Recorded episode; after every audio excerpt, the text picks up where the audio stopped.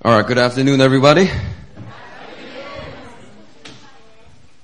All right, we just want to welcome um, all the uh, exchange students uh, that came through Emmaus Campus Ministry today. We, our church has a campus ministry called Emmaus, and we have a group of about eight students that uh, came out to church today. So uh, be sure to say hi when you meet them, and uh, you know, college students. You know, if you interact with them you know, it's like a fountain of youth. You know, I did campus ministry for seven years. And I still feel like, you know, I'm, I'm 20 years old. Hallelujah. But I'll be sure to say hi, welcome them, and, uh, you know, allow them have probably various questions about Korean church, uh, Korean culture, about getting a cell phone, whatever, you know, just show them around uh, be willing to serve, and uh, we're going to do our also our big sibling program. So those who are interested in uh, uh really just taking care of one of these college students, putting them under your wing, please sign up, and we love to have you serve in that way. All right, today's word comes from Matthew chapter 15. Let's go ahead and open that up and keep it open. I'm going to be studying the various aspects of this text. Matthew 15. All right, let's go. In this passage, we have a Canaanite woman whose daughter was severely oppressed by a demon. Now, the term Canaanite is mentioned many times in the Old Testament, but this is the only place that is mentioned in the New Testament. And so, in New Testament times, there was no country known as Canaan. All right, so it's probably a Jewish term that they used to refer to the people of this area. Now, the Gospel of Mark describes her as a Gentile. All right, and so it's just accurate to say she was a Gentile. She was a heathen. She was a non Jew, as the Jews would see her. Good morning. Hallelujah. now, this Canaanite, this Gentile woman, she comes to Jesus and she is desperate. She can call on her own pagan gods but she hears about Jesus' ministry and she calls on him instead. And she says, Have mercy on me, O Lord, son of David. Which is a messianic term. So I'm sure she's hearing the reports about Jesus' claim to uh, messiahship. And she says, Have mercy on me, O Lord, son of David. My daughter is severely oppressed by a demon. And now, nice, sweet Jesus, how does he answer her? Look at verse 23. Verse 23 says, He did not answer her a word.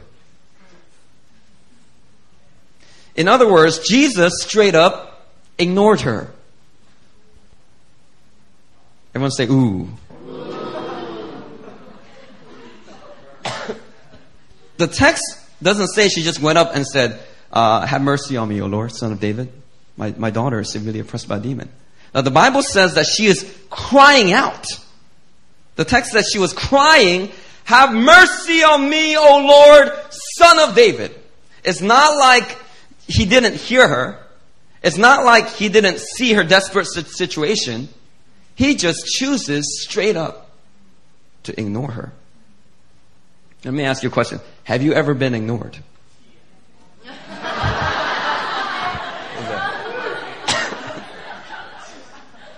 Now, when you get ignored, how does it make you feel? Does it? Some people say it makes me feel sad. If you have, you know, if you're really down, you have low self-esteem, it'll probably make you more sad than anything. If you have high self-esteem, it'll probably make you feel mad, angry. And if it's someone that you love, you'll feel hurt. Now, getting ignored as a summary, it would make all of us, it feels, it makes us feel offended, doesn't it? Hey, hey, hey, hey, um, Rachel Highland, hey, Rachel, where are we going for dinner? And you said it like nice and loud. And, and Rachel's like, hey, oh, are you a newcomer? Nice to meet you. hey, Rachel, where are we going for dinner? Uh, yeah, what's your name? Where are you from? LA? Yeah. Okay. Now Rachel is not the type to do that. But if she did do that and you knew clearly that she heard you and she's straight up ignoring you, you will feel quite offended. You would think, how dare you? You know, no matter who you are, you would think, how dare you? You know, sometimes uh, in our marriage, Erin, she straight up ignores me for entertainment purposes. She just does it to tease me. She just does it to just get a good laugh. And it drives me crazy. And she, she just likes to see me reacting. anyway, excuse me. Have you ever felt ignored by God? You're in a desperate situation and you cry out to the Lord. And he seems to just straight up ignore you. Have you ever felt that before? You know, many of us, we've all experienced this from time to time. Where it just feels like heaven's doors are shut up and nobody is listening. There's no voicemail where you can leave a message. You're just crying out to the Lord and you just feel straight up ignored. If getting ignored by a friend makes us feel offended, getting ignored by God can probably evoke the same emotions. Even though it's God. Nobody likes to get ignored. Some of us may begin to question God's righteousness or to doubt our identity or begin to believe that God doesn't care. Now, where we may be tempted to think this way and feel offended, I want to exhort each of you today to persist in calling on the Lord. When He doesn't hear you the first time, you call on Him a second time. I'm telling you, this woman here, she probably called on Jesus many times. It wasn't just once she said this. She probably said this over and over again. If you feel ignored by God, the answer is not to start questioning His righteousness or doubting your identity or feeling like God just doesn't care about you anymore. What does the Word of God say? Never will I leave you, never will I forsake you. So even though your experience tells you, oh, it seems like God doesn't care, He's just ignoring me, you come in agreement with the Word of God. He loves you. He's looking out for you. He's working all things out for your good. And you persist in prayer and you wait upon Him. You know, we live in an attention deficit generation. Now, all of us, we, you know, whenever, you know, you know, I love tab browsers. It's awesome. You know, when they invented these tabs, I think Safari did it first, you know. Good old Apple always innovating the way. But yeah, most of the, most, you know, most of the browsers now, Firefox and Chrome, you know, they all have tab browsing. Have you ever looked at my browser? On average, you see like seven tabs open. You know, because while I'm waiting for another page to open, I go to, to, to Facebook. While I'm waiting for Facebook's photos to upload or, or to uh, download, I'm, I'm going to open up Amazon. You know, I just got like a whole bunch of tabs open. Because we, you know, we, we have this attention deficit generation. And actually, I'm not very good at multitasking. You know, like I can't watch TV and email and try to update my Facebook status at the same time. I can't do all that. I know a lot of you in here can. And I know a lot of you in here do. Because sometimes you leave most ridiculous comments. Like, you know, people update their status with something really serious and somber, and then you ask them some really silly question. You know, you ever, anyway, anyway. we need to learn, as the people of God in this generation, we need to learn how to wait on the Lord. The Word of God says, Psalm 37, verse 7 Be still before the Lord and wait patiently for Him. Do not fret when men succeed in their ways when they carry out their wicked schemes. You know what makes it really hard to wait on the Lord? Is when evil men all around you seem like they're just succeeding. Well, the Bible says, don't fret. You continue to wait. Psalm 40, verse 1. I waited patiently for the Lord. He turned to me and heard my cry. Hallelujah. Don't give up. Persist, wait, and continue to call on the Lord. He will turn to you and he will hear your cry. Isaiah chapter 30 verse 18. Yet the Lord longs to be gracious to you. You hear that? God longs to be gracious to you. He rises to show you compassion. For the Lord is a God of justice. Blessed are all who wait for him. Hallelujah. I mean, that passage, that's, that's a good verse to memorize. That's got everything in there. He longs to be gracious to you. He rises to show you compassion. He's a God of justice. Blessed are all who wait for him. Hallelujah. Even when you feel ignored and you're tempted to get offended, I want to encourage you, continue calling on the Lord, for he will surely hear your cry. Because he longs to be gracious to you. He rises to show you compassion. He is a God of justice. Blessed are all who wait for him. Amen? It's a good word. Hallelujah. Now let's go back to our original passage. Look at Matthew 15 verse 23. This woman keeps crying out. so his disciples came and begged him, saying, Jesus, send her away, for she is crying out after us. In other words, this lady is getting really obnoxious. Okay.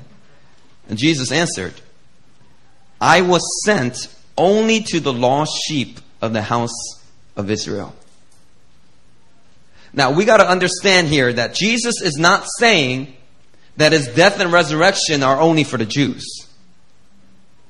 That's not what he's saying. We know later in the book of Acts how God inspires the apostles to take the good news to the Gentiles. So we know this death and resurrection is for everyone. The design of Christ's atoning work on the cross is for both Jews and Gentiles. But what Jesus is saying is that his public ministry on earth, which lasted all about three years, his public ministry on earth was targeted specifically to the Jews. I turned on the mic a little bit. And at this point in God's unfolding plan, in his three years of healing, preaching, miracles, teaching, and casting out demons, Jesus is saying these three years are to be exclusively for the Jews. Now, there's nothing wrong with this. This is simply God's choice and election to do things this way. In fact, if you think this is this is uh, this is troubling, you got to remember God's been doing this from way past since Abraham's time. God chose the Jews. He's been working with the Jews, and Jesus is like, "Look, these three years of my public ministry, look, this is only for the Jews. I was sent only to the lost sheep of the house of Israel." And so Jesus turns to his disciples and he says this, and he makes it clear to them hey, we're supposed to just target the Jews. Hey, we're supposed to just go to our own kind. And while he is explaining this, the woman forces her way through. Look at Matthew 15, verse 25. While Jesus is saying, Hey, I'm only sent to the, to the, to the lost sheep of, of the house of Israel, she comes and kneels before him, saying, Lord, help me. This woman is desperate. I mean, if you, if you, I mean, me and my wife were watching, um, there's a jacked up Korean TV show called The, uh, The Exorcist. Don't, don't ever watch it. All right. If you're not strong in your faith, it's to freak you out. All right. I just, I just completely piqued everyone's interest. No, don't go watch it because it's not a Christian exorcist. All right. It's, a, uh, mudang. It's like these uh, shamanistic priests, and they come. Oh man, it's so jacked up, man. This this guy's got this bell, and he's like, like like shaking the bell all around the uh, demonized woman. And of course, I mean, if I wasn't demonized, I would still be like, "Yeah, get your bell off of me!" All right, he's like, and he's like trying to to help this help this uh, lady. but before they showed the exorcism, uh, they showed the husband interacting with the wife on a typical week. And so the, the wife is like, I love you, honey. And then boom, hits him in the face. Next thing you know, he's like grabbing her and wrestling with her, and she's like punching him and scratching him, and they're on the floor. And then she calms down. And then he's like, and he, she's like, Where are the children? 자기야, 사랑해. Boom! And hits him again. And, it, and just every day. It's just torture. But she was in her right mind enough to be able to take care of the children, cook for everybody. But in the evenings, she would just freak out and just get on full demon possession. It's crazy. Now imagine if you're living with that and it's your daughter. Your poor little daughter. You gotta deal with that every day. It's breaking your heart. This woman comes to Jesus and she's interrupting their conversation because she's desperate. Lord, help me. And Jesus answered, good Jesus, the, the loving Jesus. He says, verse 26, it is not right to take the children's bread and throw it to the dogs. Somebody say, oh snap. See, I don't think you are reading the passage here. All right? Because if you really know the implications of what Jesus just said, it's very offensive. Okay? I don't know if you caught it, but what Jesus just said was not politically correct. He just called this woman and the people she represents, he called them dogs. Now, some critics point out this passage, and critics, they point out the passage and they accuse Jesus of being racist. That's how offensive this term is, right? Others try to def- defend Jesus by trying to say that he was using the, do- the term dog affectionately. You know, I, I, gotta say, man, the ESV Study Bible has been a big disappointment. I'm sorry. Okay, I'm not saying I'm smarter than these commentators, but the ESV Study Bible has got some dumb commentary on this verse. All right, straight up. All right, I don't want to be offensive here.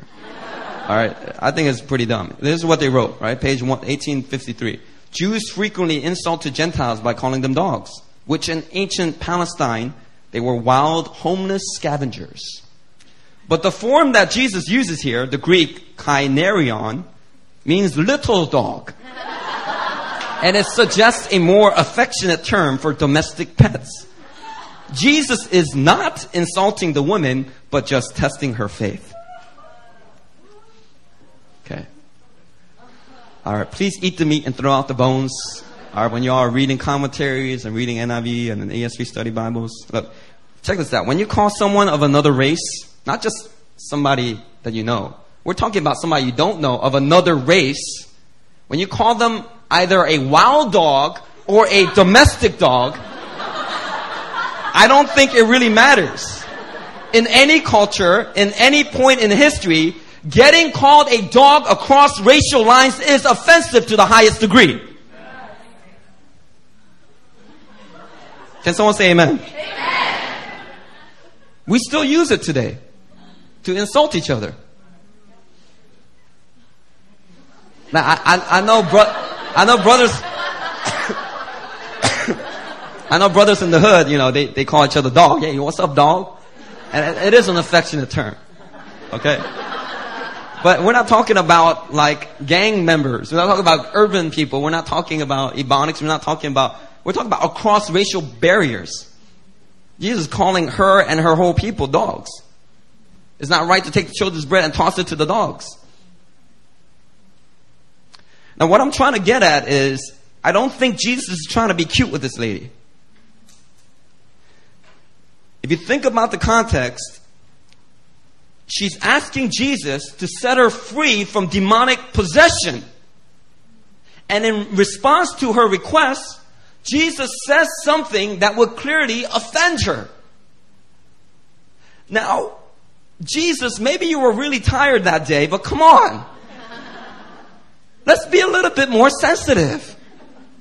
She's asking for her daughter who is demon possessed. She's asking for your help. It's not the best time to be using racial slurs, to be using terms dog, whether it's affection or not. This lady's been suffering Don't make it worse by insulting her. Just tell her, hey, I'm sorry, but my ministry is targeted toward Jews only. Just say something like that. Why do you have to get all ghetto and call her a dog? I mean, Jesus was ghetto, by the way. He's a Galilean. He was a, get, he was a ghetto Galilean. He was a carpenter. He had muscles. Yeah, I'm sorry, all those Jesus films, they need to get somebody more muscular. None of those Jesus films has a carpenter in there. I remember one time when I was 12, 13 years old, I saw uh, a particular Jesus music video of the crucifixion. And this guy, he didn't have long, like, wavy hair. He had, like, nappy, like, uh, like, uh, that's like, Jews have this kind of hair sometimes. They, they, um, it's like really tight and round, and it looks like an afro. And I was like, that's not Jesus, man. They couldn't get a right actor, and then the guy was jacked as well. And I was like, that's not Jesus. And I read the Bible, that's Jesus. He was a Galilean Jew. He had like afro kind of hair. I'm, I'm, I'm jacking up your image of Jesus. I'm sorry. He probably had, alright, he's a Galilean. He probably had like afro kind of little kopser kind of hair. And he was jacked. He was jacked. He's probably got some muscle. I mean, how do you think he survived all that whipping in the cross? And he had, he had, a, he had muscle. now, um, so why is Jesus being so offensive here? Um, now, I want to ask you a question before we proceed. What do you think Jesus means here by children's bread? It's not right to take the children's bread and toss it to throw it to the dogs. Okay, what does it mean by children's bread? Right, the NIV Study Bible thinks it represents God's covenanted blessings. The ESV Study Bible thinks it represents Jesus' message. I'm not saying I'm smarter than these Bible commentators, but I'm just saying I don't agree with those answers. I think it's much more obvious than that. Okay, what did Jesus do the most of during his public ministry? Healing. Healing, right? And oftentimes it was connected with deliverance.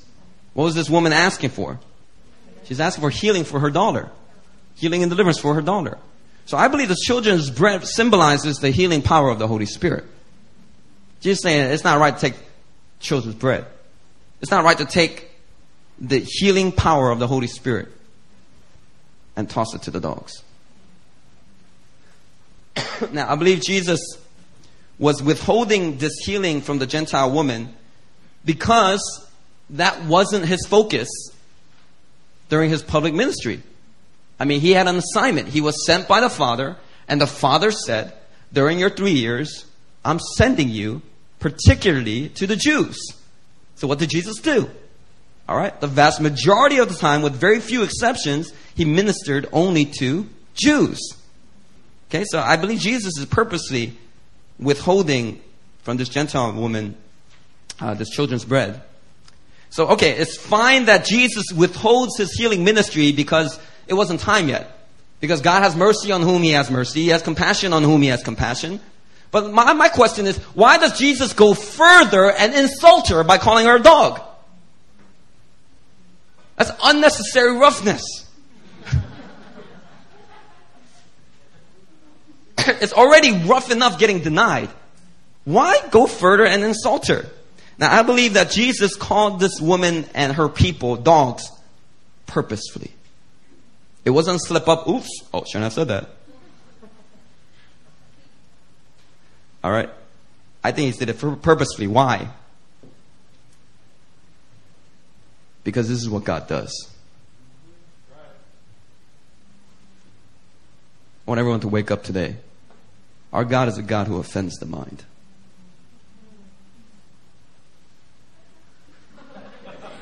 What are you looking at? God does not cause headaches. God offends the mind.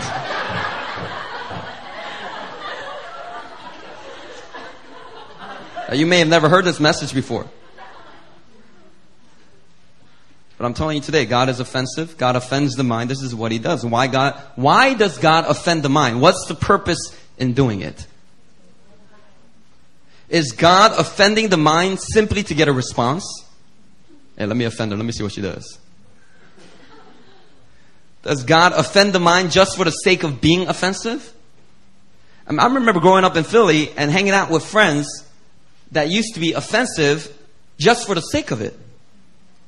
That was their whole, like, that was their whole presentation. That was what they did. They would just be offensive for the, they got a kick out of it. Or if you observe our brother Diddy in the back, the funniest man at our church, you would know that his New York brand of humor involves intentionally offending you. he, he intentionally offends you in a witty way to get you to laugh. And you know what? Great comedians, they know how to do this. That's why Dave Chappelle's show was so popular. It was a highly offensive show, but everyone watched it in secret.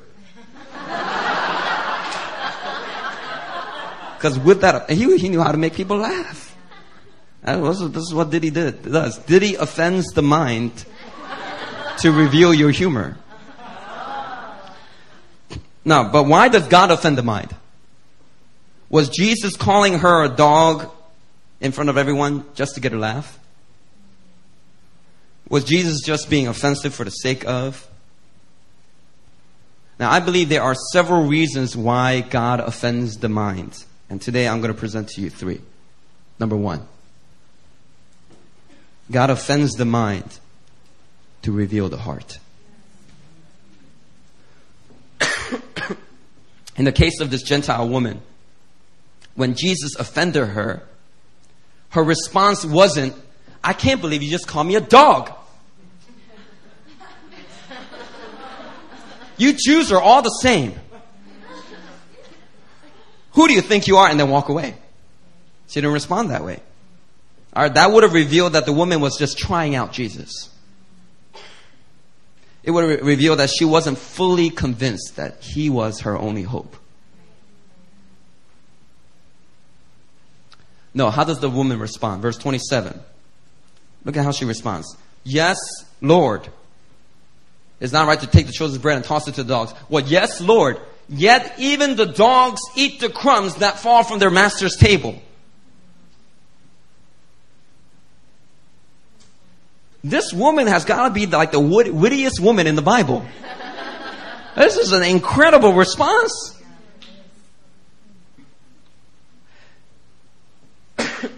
now, think of it this way. Hypothetically, if Jesus simply said, all right, all right, all right, nagging me, all right, look, I'll heal your daughter, here. Your daughter's healed, go. Right, if Jesus did that, then Jesus, his disciples, you, me, and even the Gentile woman here, we would have never gotten to see this incredible faith, this desperate hope, this unrelenting love that she has for her daughter. It would have never come to the surface. She would have just gotten healed and we would have just thought, okay, well, another healing. It was all there in her heart, but it took Jesus offending her to bring it to the surface. God offends the mind to reveal the heart.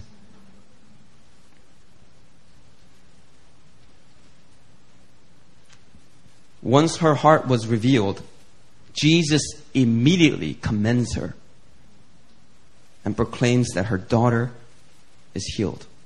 And instantly her daughter was healed.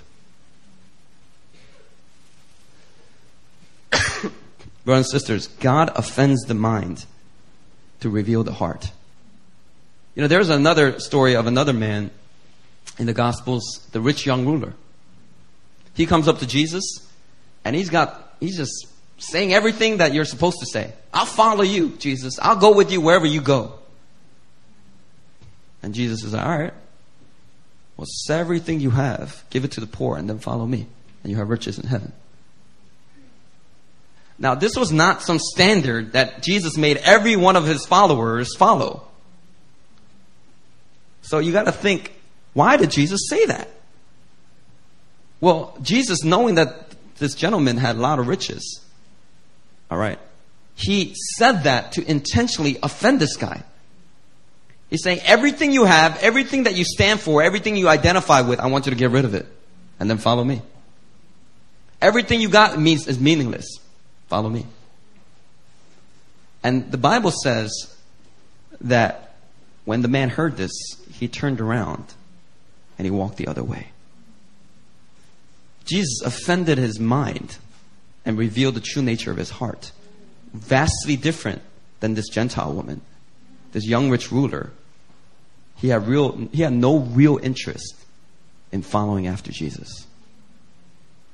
God offends the mind to reveal the heart. John the Baptist.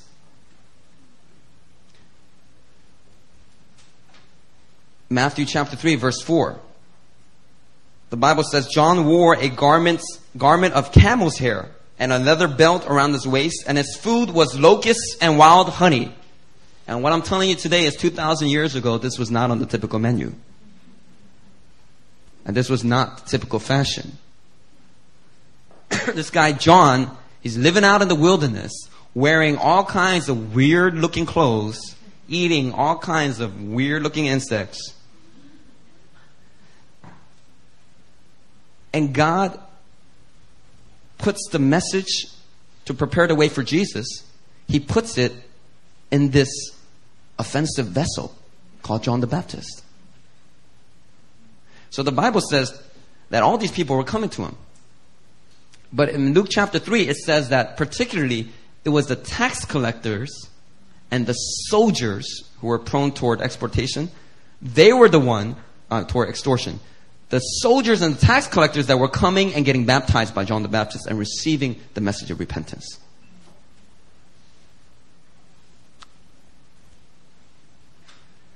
But the people, the Jewish uh, religious leaders, they would just watch. They will come, but they will get, they will just watch. They will not get baptized. See, were these Jewish leaders, were they willing to look past the camel's hair? Were they willing to look past the locusts, the honey, and to see a man chosen by God to carry the message of repentance? Did they really want God as badly as they say they did? Or were they more concerned about other things? God offends the mind to reveal the heart. when God offends the mind, He is exposing the answer to a very important question. What's more important to you? What's more important to you? Are you truly seeking after me with all your heart? Or are there other things that are more valuable to you? What's more important to you? You know, um, God will often place His anointing within a vessel that is wrapped up in an offensive package. Let me talk about some of these offensive people today. And if you are offended, I'm sorry. But I'm going to go over it now. Offensive people. Point case number one, Joel Stockstill. If you don't know who he is, he's a pastor down in Baton Rouge, Louisiana. He's a white guy. When I first heard him, I thought he was a fat black guy. Because he had this deep voice and he talks really, really ghetto. Okay? And I saw a video of him and he's a skinny, like bunched up white guy. Alright? Joel Stockstill, if you ever hear him preach, he is highly offensive. He says everything that you can imagine that's politically incorrect and if you kind of notice him, he almost, it's like his, his thing. He goes for it. He just tries to shock you. He tries to offend you. But one thing I learned about Joel Stockstill is, even though I will get offended, the closer I will look at what he's doing in his ministry, the more I was blessed by the anointing that he's carrying. Joel Stockstill has got a powerful anointing. But I bet you a vast majority of American Christians will never listen to this guy because they hear 10 minutes of his message and they're turn it off because he's offensive. But I'll tell you right now, this man's got an anointing from God. Let me uh, introduce to you someone that everyone's familiar with. Joel Osteen. Everyone smile. Yeah, Joel Osteen. I know that guy. I know that smiley face. Okay, how many people in here, you're offended by Joel Osteen? Just, just be honest. Just raise your hand. You're offended by him. You look at his uh, book cover and you're like, man, it's an offensive book cover. Why do you put your face on every one of your books? And he's offensive. In a lot of ways, he's very offensive. I mean, he's offensive by being overly, like, nice. Overly happy. You know, he's like the uh, guy in The Simpsons. Uh, what's the neighbor guy? Yeah, Ned Flanders. And Joel, Joel Osteen's like Ned Flanders on steroids. now, I know there's a lot of controversy around him. A lot of people get offended by him because Joel Osteen didn't get a seminary degree. So Joel Osteen doesn't say all the right things. Joel Osteen avoids and dodges questions because he has a wider influence and he doesn't want to affect that wider influence. He is reaching people, by the way. He's the most watched Christian television show in the world. He has the biggest church in America, over 45,000 right now. And if you, if you go to his website, uh, Lakewood, I think it's lakewood.cc, if you ever go to his website, they actually televise uh, and they stream the videos of their services. And if you watch the services uh, and not his TV show, you would be like, is this the same church? I mean, they have an amazing church. They have amazing worship time. They have prayer time that looks a lot like what we do here. They spend time, like 10, 15 minutes. They pray for various topics. They pray for their local missionaries that, that, that they sent out. All right? They have a vibrant church community there. And, and if you know the history of Lakewood, Lakewood is a charismatic church. All right?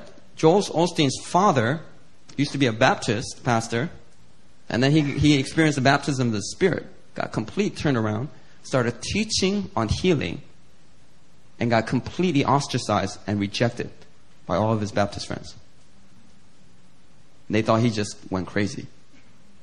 But even though they did that to him, his television ministry grew and his church grew. And in fact, when Joel Osteen took over, the church was already in the tens of thousands. It was like huge. It was a mega church already. And then when Joel Osteen stepped in, it doubled almost overnight. Joel Osteen was highly offensive to me about three, four years ago.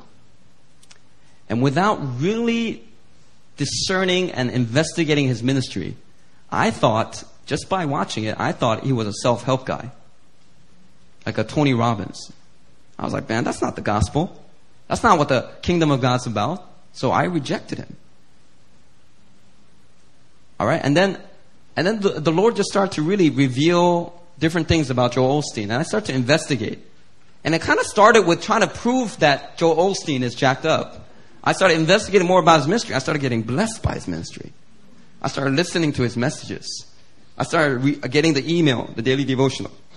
For an entire year, I almost read, I read almost all of them.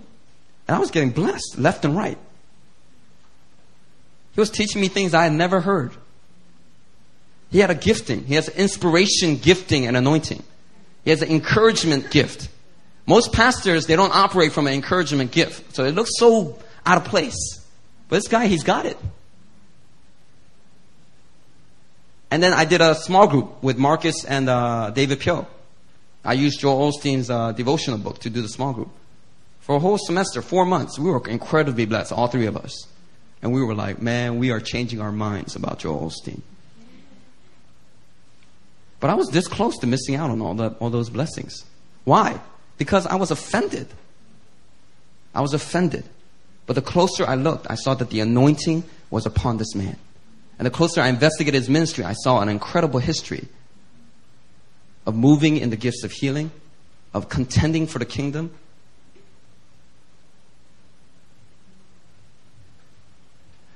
Let me describe to you another guy, John Arnott. He's the pastor of Toronto Airport Church. In the mid 90s, when, when this broke out, this revival in Toronto broke out, highly offensive.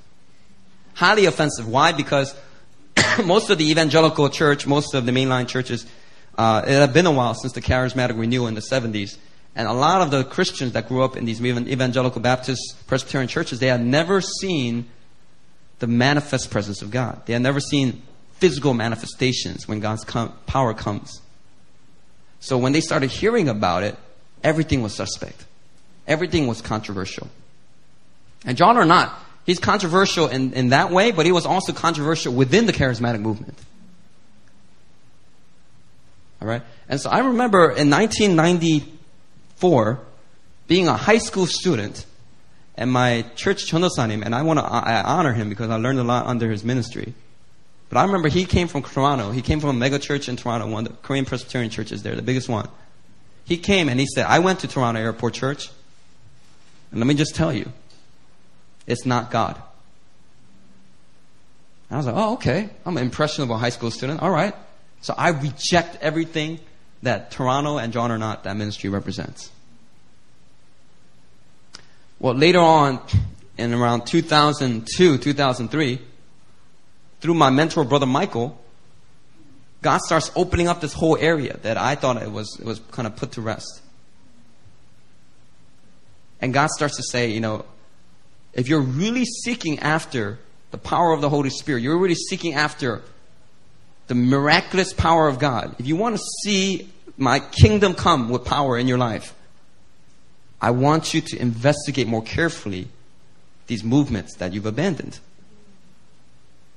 And so since that time, I've started to really investigate what Toronto Airport Church is about.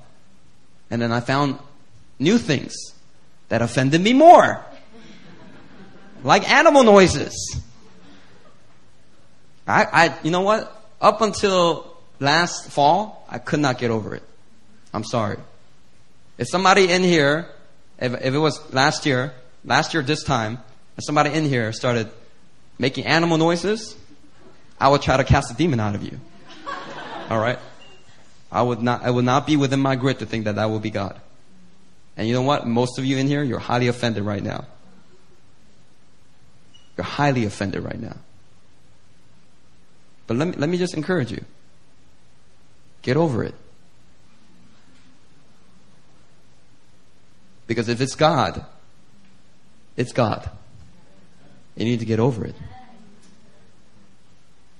Okay, this is how I, this is how the Lord led me to get over it. I was at, in October, we went to Baltimore for the Voice of the Apostles conference. John Arnott was one of the guest speakers. He's the pastor of Toronto. Came down, preached this amazing message on forgiveness and the Father's heart. And it just blessed everybody in the room. We were so blessed. And everyone in the room, Randy Clark, Che Ahn, Bill Johnson, they kept honoring John Arnott and saying, This guy has really kicked open the doors. This guy has bared the stigma of the anointing for many, many years, and he's not quit. And he has always spoke a word of blessing. You know, Toronto Airport Church used to be part of the Vineyard denomination. John Wimber, very charismatic guy. But when these animal noises, different stuff, manifestations start breaking out, Vineyard Church actually started to slander Toronto. There was all this drama. I, I, let me not go into it. Let me honor the people that were involved. Anyway, they ended up breaking off from Vineyard. And you know what John Arnott did through that? He didn't get bitter. He didn't fight back. He simply blessed the Vineyard movement. And guess what? Toronto has been going on till today, very strong. Vineyard's ministry, uh, I'm sorry, is trickled off quite a bit. I'm not saying that that's what caused it. All right. But I am saying John Arnott is carrying the anointing to this day with the character, Christ-like character, despite getting slandered. now, this is how I got over the whole animal noises thing. I was waiting in line at the Voice of the Apostles conference, and this woman comes up to me, and she's like, she starts talking to me, and then she's like, Christian, I see the anointing on you. Can you pray for my daughter? So I'm like, all right, little daughter. She's like seven years old. I'm like, she's like, I want to see angels. So I'm like, all right, girl, I'll pray for you. Lord, open up her spiritual eyes so she can see the angelic realm, Lord. Uh, yeah. She, she, opens her eyes and she's like, can you pray again? I'm like, all right, I'll pray for you again. Open her eyes. All right. And we're praying, we're talking. And this woman starts just sharing, and I'm sharing my story, and she shares her story. And then she shares her story about a local church she was involved with and how she had been to Toronto. And ever since she went to Toronto, that when the anointing comes really strongly, she can't help but crow like a rooster. All right? I just be offended. Just get offended right now. All right? She's telling me this. She crows like a rooster. She's like, I can't help. I start crowing like a rooster. I even get into the stance. And I'm like, wow, that is offensive. and she says, yeah, it's very offensive to me. But I've investigated over and over again, and I, and I know it's distinctly the Holy Spirit. And I've been misunderstood. People have kicked me out of different churches for it. I've been hurt. People have not been Christian toward me in dealing with it. But I just stand by what I see God doing.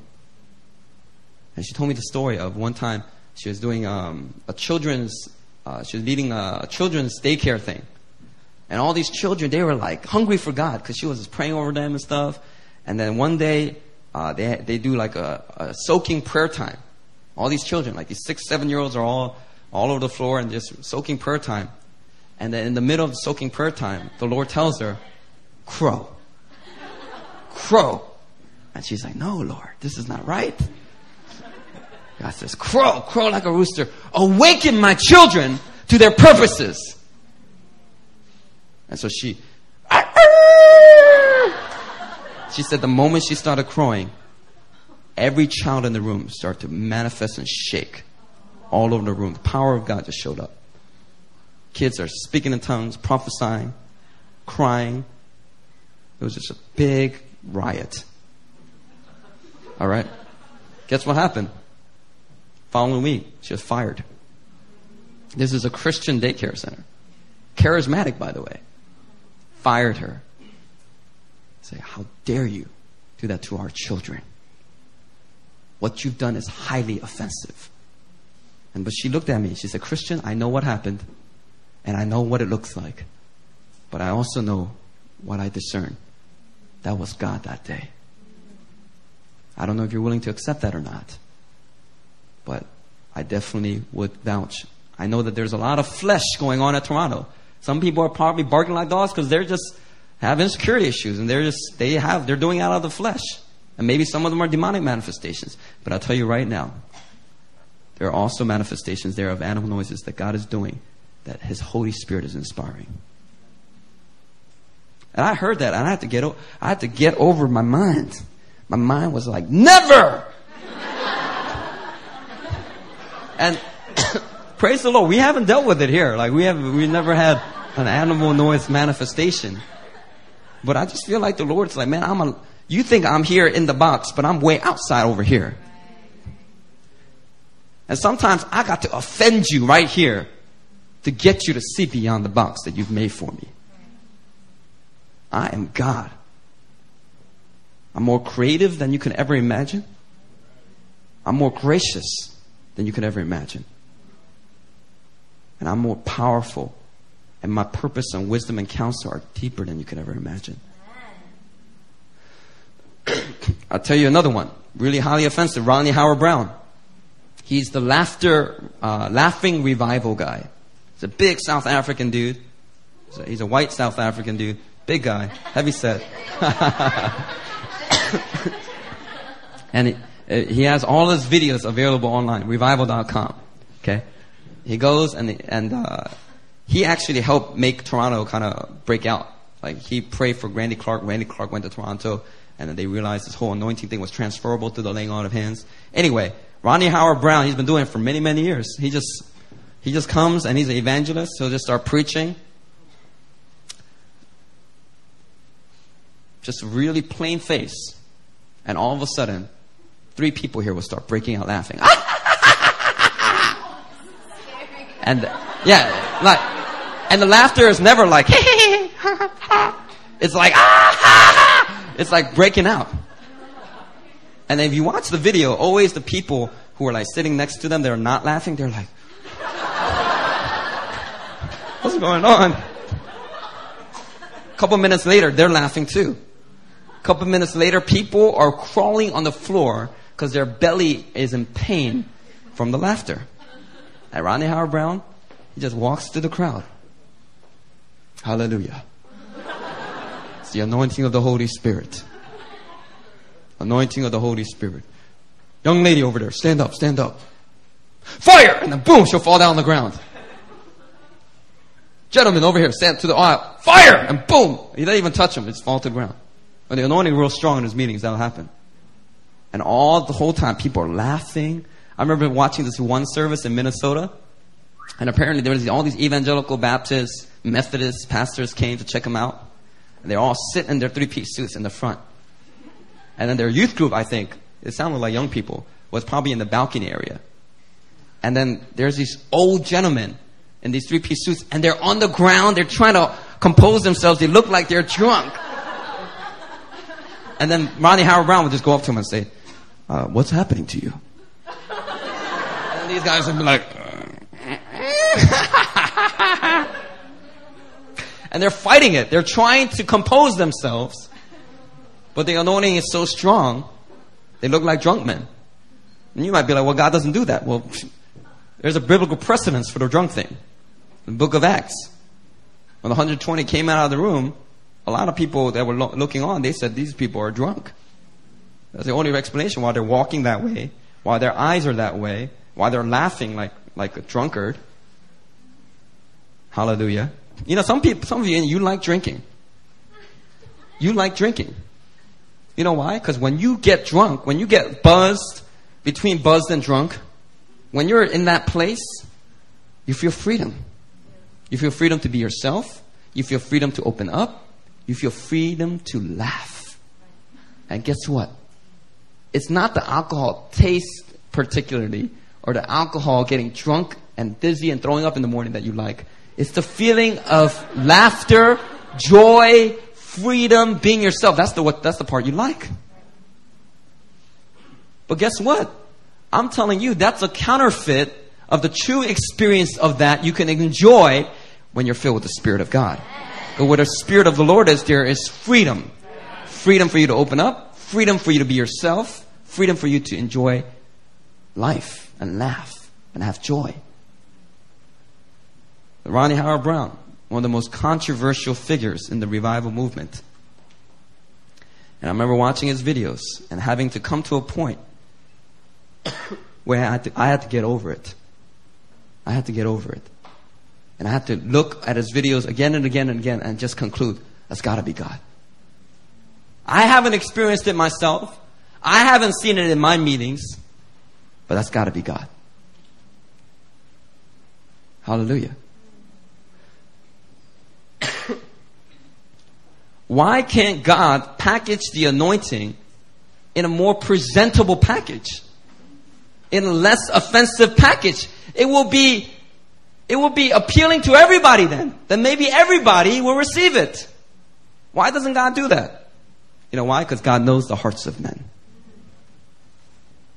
You know what? He only wants those who are truly hungry for Him to get it. And those who are more interested in their reputation, those are, who are more interested in what other people think. Those who are interested more in their dignity. Jesus, you know, the, the Lord is the sender and the bender. He'll send the Holy Spirit in one meeting. Your neighbor will be crying in their eyes out and you won't get nothing. Because God sees your heart. If you're hungry for Him, He'll come meet you where you are. If you're criticizing, if you're analyzing, if all you are is stuck on getting being offended in your mind, it'll just go right around you. now, you know, my personal story with tongues is same way. Like I was very offended by tongues. Uh, my first exposure to the gift of tongues, to the prayer language tongues, was in a mission trip with Campus Crusade. In 1998, I went to the country of Kazakhstan, and I, have told the story many times before, but our sister Roseanne, she was the only person from a full gospel church. Everybody else was from a Presbyterian church. You know, the predictable, neatly packaged, dignified Presbyterians.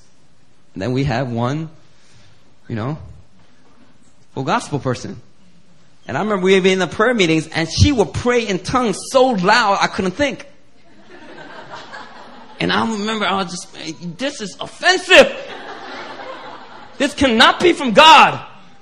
I just remember thinking, man, she is one sen- sensational person. She is one, um, she has low self-esteem. And that's why she has to pray loud to make herself feel better. Make herself more, feel more spiritual. That's probably why she's doing that. That's all the thoughts that went through my head. And you know what? I never moved from that conclusion until about 2002, 2003. And somebody gave me a book by Jack Deere, Surprised by the Power of the Holy Spirit. Jack Deere used to be a Dallas Theological Seminary professor. Got kicked out or, res- or resigned or whatever he did because he experienced the baptism of the Spirit. And in the book, it just took a very investigative look at the power of the Holy Spirit, at the manifestations, at the, at the, at the gift of tongues and everything. And then I read another book by um, something Merrill or Cheryl or something. He's a journalist in the 70s, investigated the whole phenomena of tongues. And uh, I started to realize this tongues thing is for the people of God. It's to edify the people of God. It's a gift. It's a grace that we get so we can make ourselves spiritually stronger. And if it's a gift that God has given, why am I shelving it? When's the last time you get a gift for your birthday and you go, oh, what a nice gift. Here, let me put it on the bookshelf. That's what a lot of Christians do. They hear about these gifts and then they say, oh, the gift of tongues? Ah, yeah, maybe that's good for you, but uh, it's not for me. Sorry. You know why? Because you know, when it comes down to it, you're offended by the manifestation of it. That's why you are not wanting to exercise it. That's why you don't want to receive it. That's why you don't want to flow in it. Some of you already have the gift of tongues. You know you have the gift of tongues. You've spoken in tongues before, but you don't exercise it today. Why? Because your mind is in the way. But I'll tell you right now, our God is a God who offends the mind to reveal the heart. Let me ask you a question. What's more important to you? Finding a true move of the Holy Spirit or protecting your own reputation and dignity? What's more important to you? Finding and honoring an anointed man of God or caring about what other people think? What's more important to you? Find, uh, finding a true revival or having all the right answers? Brothers and sisters, our God is a God who offends the mind to reveal the heart.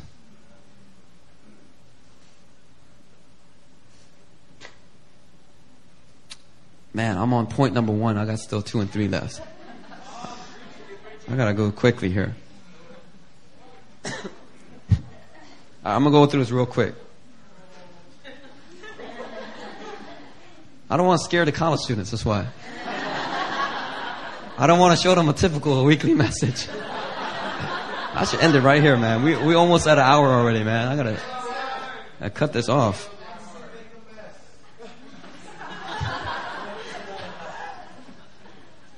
I'll do it real quick. God offends, number two, God offends the mind to highlight key revelation. Uh, in John chapter 6, Jesus starts talking about his blood and about his flesh. If you have it with you, you can turn there. John chapter 6, verse 53. I'll go through this really quickly. And by the way, when that when I say that, that's really code word for I'm going to go another hour. No, I'm kidding. I'm kidding. I'm kidding. All right, stay with me. John chapter 6 verse 53. Jesus said, truly, truly, I say to you, unless you eat the flesh of the Son of Man and drink his blood, Jesus, are you a vampire? What are you talking about? You have no life in you.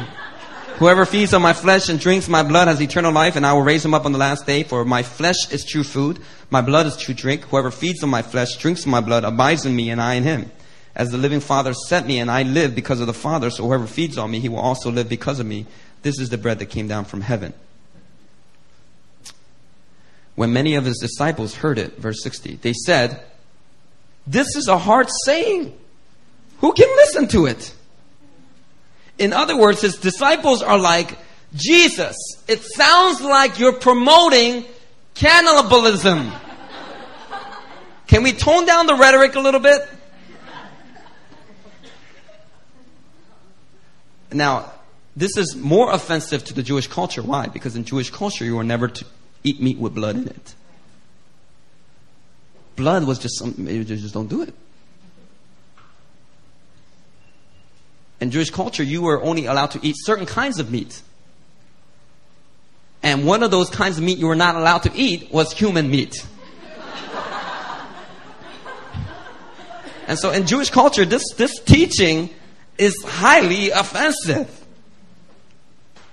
Look at verse 61. Jesus, knowing in himself that his disciples were grumbling about this, said to them, Check this out. Do you take offense at this?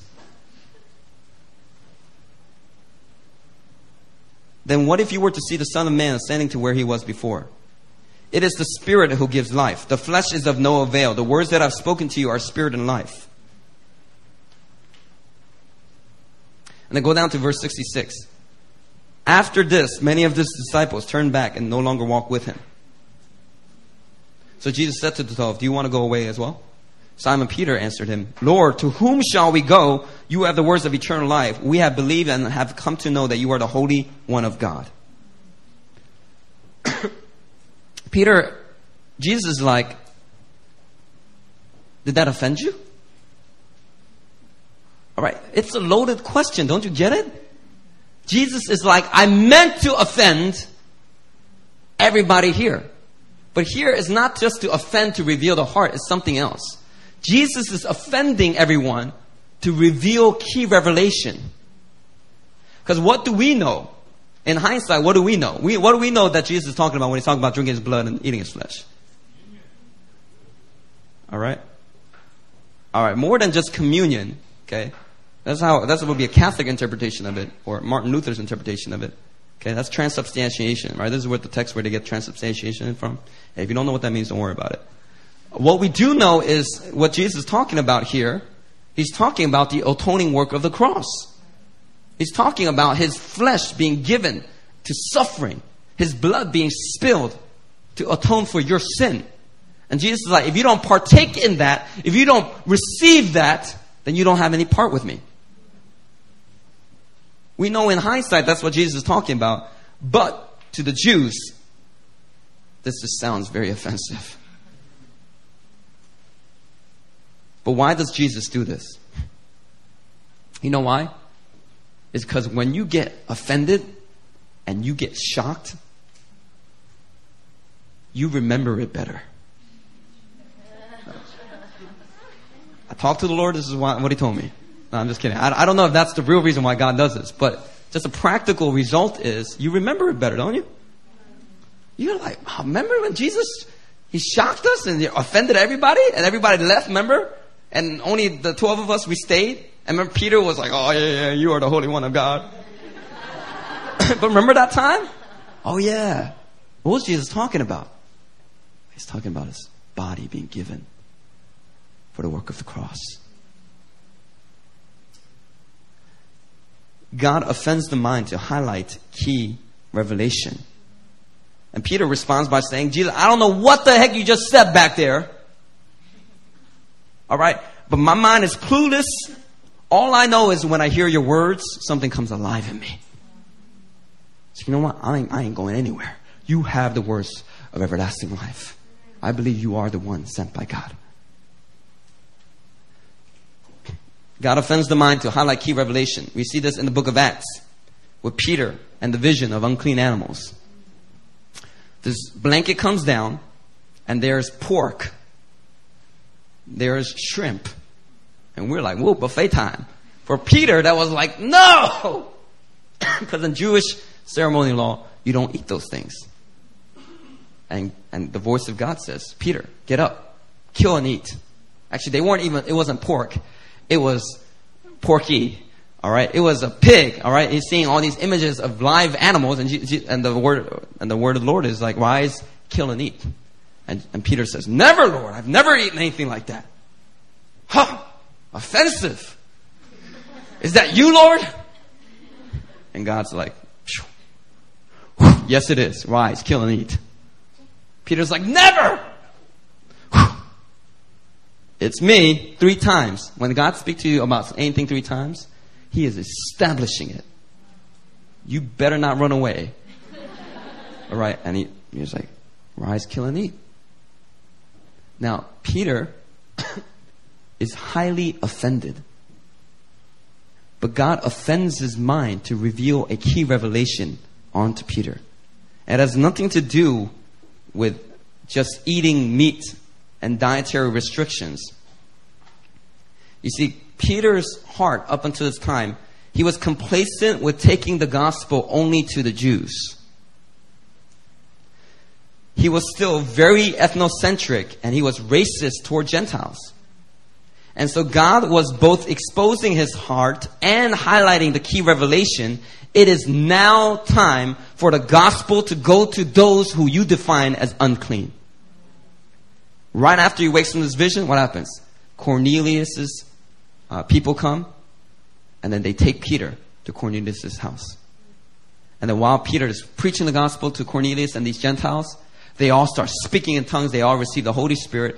And Peter is like, I did not lead them in a sinner's prayer. But they already have the Holy Spirit. So I guess that means they already got the gospel and they got the Holy Spirit. So I think as Jews, we need to stop blocking the gospel from going to the Gentiles. God offends the mind to highlight key revelation. And then number three, God offends the mind to harden the heart.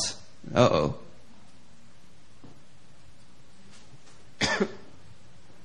Those thinkers in here is, is, is really good for you. Matthew 15, verse 1 through 9. Matthew 15, verse 1 through 9. Pharisees and scribes came to Jesus from Jerusalem and said, Why do you disciples break the tradition of the elders? For they do not wash their hands when they eat. He answered them, And why do you break the commandment of God for the sake of your tradition? For God commanded, honor your mother and father, father and mother. Whoever reviles father or mother must surely die. But you say, if anyone tells his father or his mother, what you have gained from me is given to God, he need not honor his father. For the sake of your tradition, you have voided the word of God. What did he just say? Okay, never mind that. Look at verse 7. You hypocrites! Jesus needs somebody on his PR team. All right. He need, his website, his YouTube videos, all right, they're not reaching very many people, all right. It is very highly offensive. You hypocrites, well did Isaiah prophesy of you when he said, This people honors me with their lips, but their heart is far from me. In vain do they worship me, teaching as doctrines the commandments of men.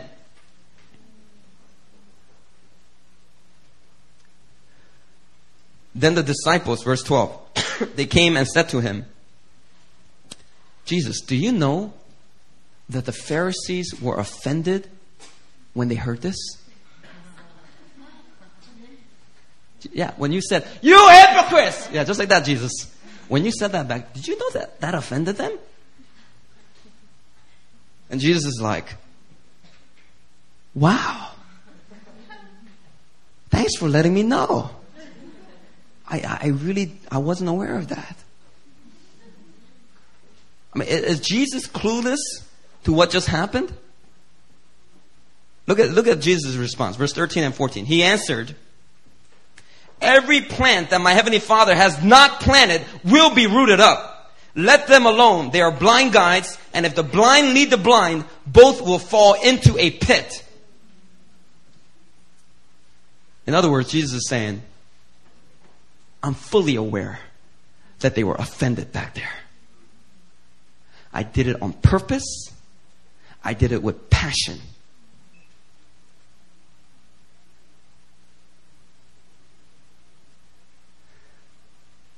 In other words, Jesus offends the mind to harden the heart of the unrighteous for judgment.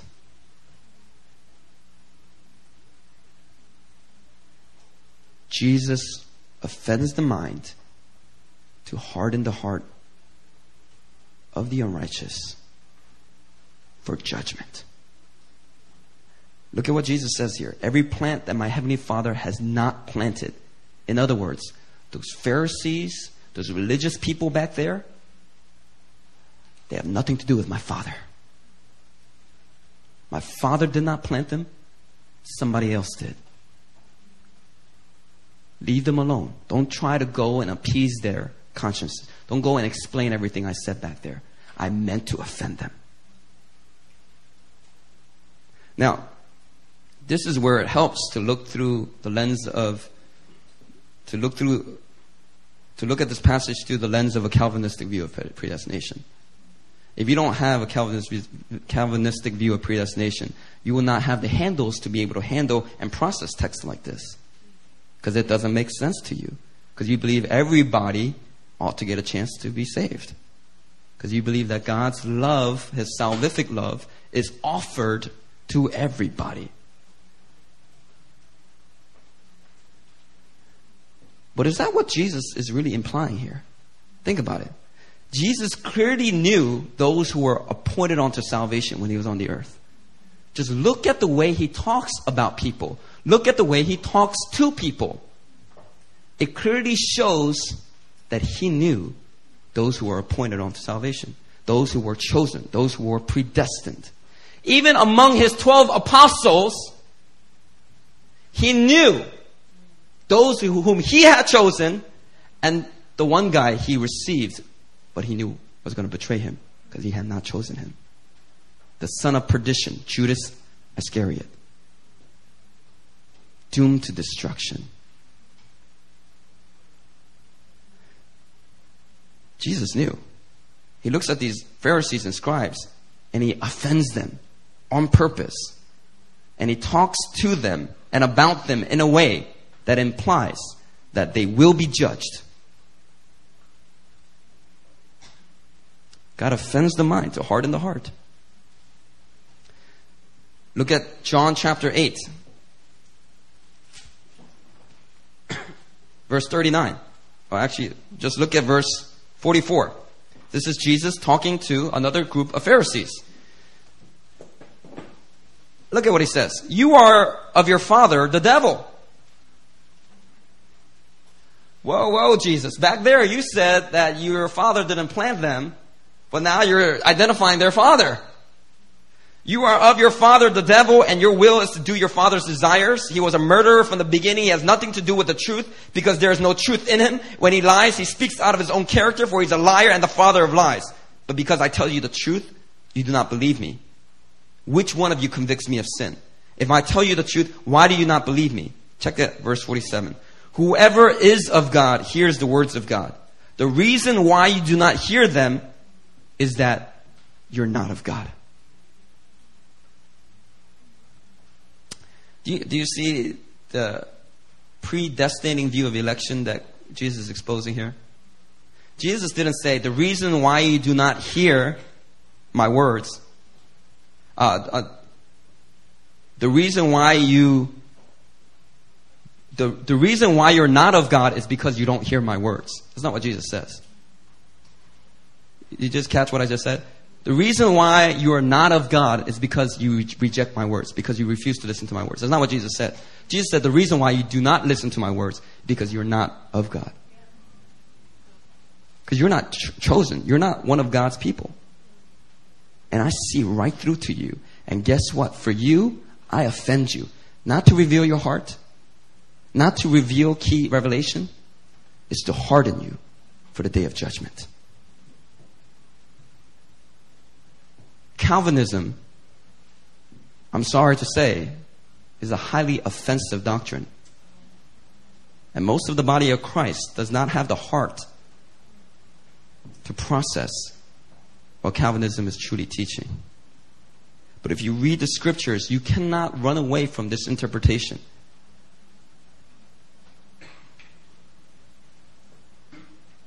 Now, I'm, I'm just offending everybody in the room right now. I'm offending people that are Arminian. obviously. I'm offending people that are new to charismatic movements. All right? I'm just saying, don't be surprised when God doesn't seem to be knocking at the door of every person's heart. When God doesn't seem to be begging everyone to be saved. Don't be surprised when He comes and He brings His swift judgment across the earth. When He offends the mind to harden the heart. Brothers and sisters, if you did not notice, our God is a God who offends the mind. For various reasons, He offends the mind. He doesn't cater to it. All right? He's been known to offend it in order to renew it, or He offends it in order to judge it. Let me tell you one last thing. I'll close with this. One more thing that is highly offensive, and that's the cross of Jesus Christ. Galatians 5:11 says the cross is offensive.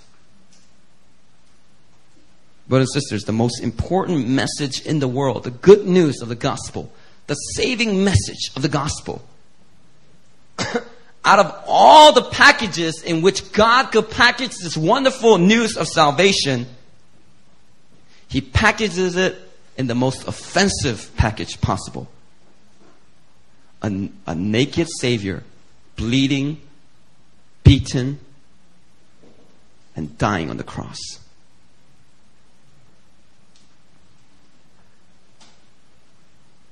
Most of the world will reject the message of the cross when you preach it to them. Jesus said, Broad is a path that leads to destruction. Many take it. Narrow is the one that leads to life. Very few find it. You know, we go out, we evangelize, we share the good news in the hope that somebody gets saved. But let me just assure you right now that not everybody that hears the cross will thank you for it. If you've ever been to Kazakhstan and you try preaching the gospel to a Muslim, the most common response you get is one of offense. You go to Turkey and you try to talk about the cross, and you get kicked out of the country. You will not be welcomed back into their home for dinner. The cross is a highly offensive message. But the Word of God says God chose what is foolish in the world to shame the wise. God chose what is weak in the world to shame the strong. God chose what is low and despised in the world, even things that are not, to bring to nothing things that are, so that no human being might boast in the presence of God.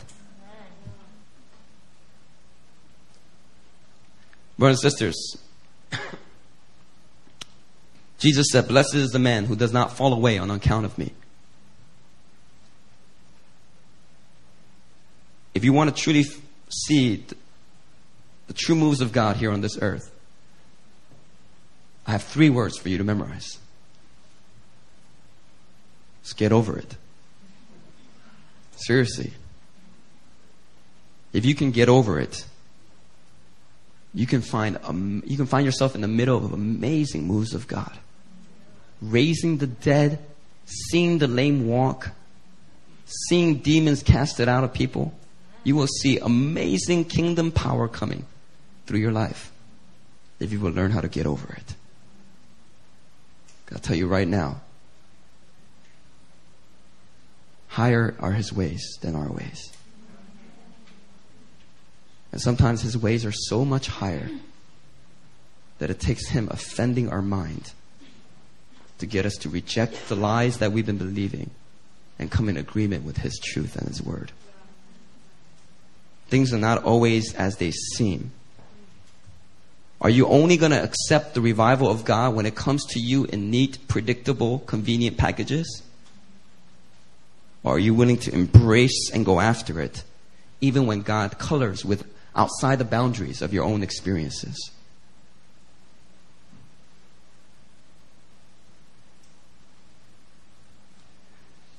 Bill Johnson, I'm close with this quote. He said this While the Holy Spirit never contradicts His word, he is very comfortable contradicting our understanding of it.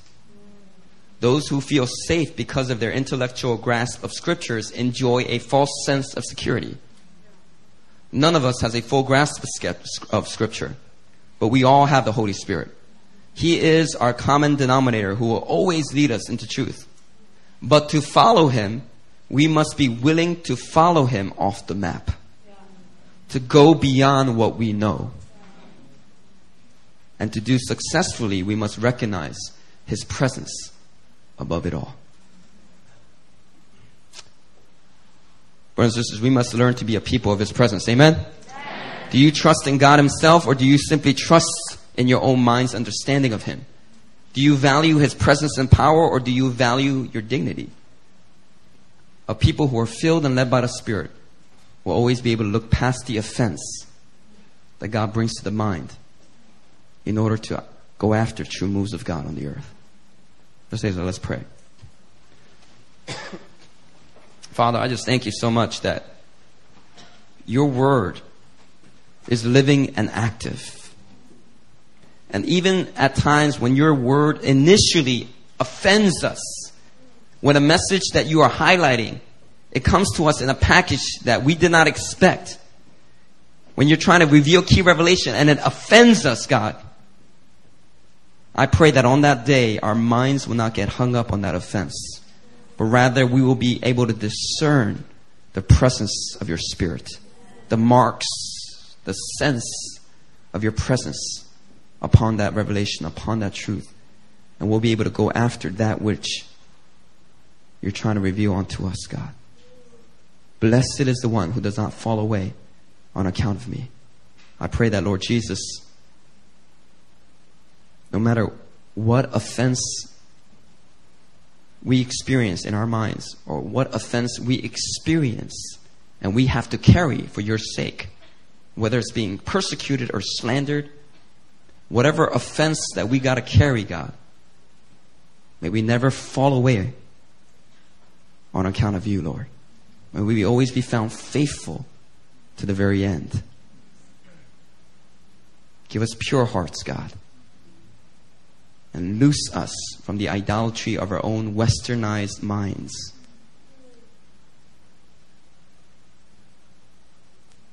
I pray this in Jesus' name. Amen.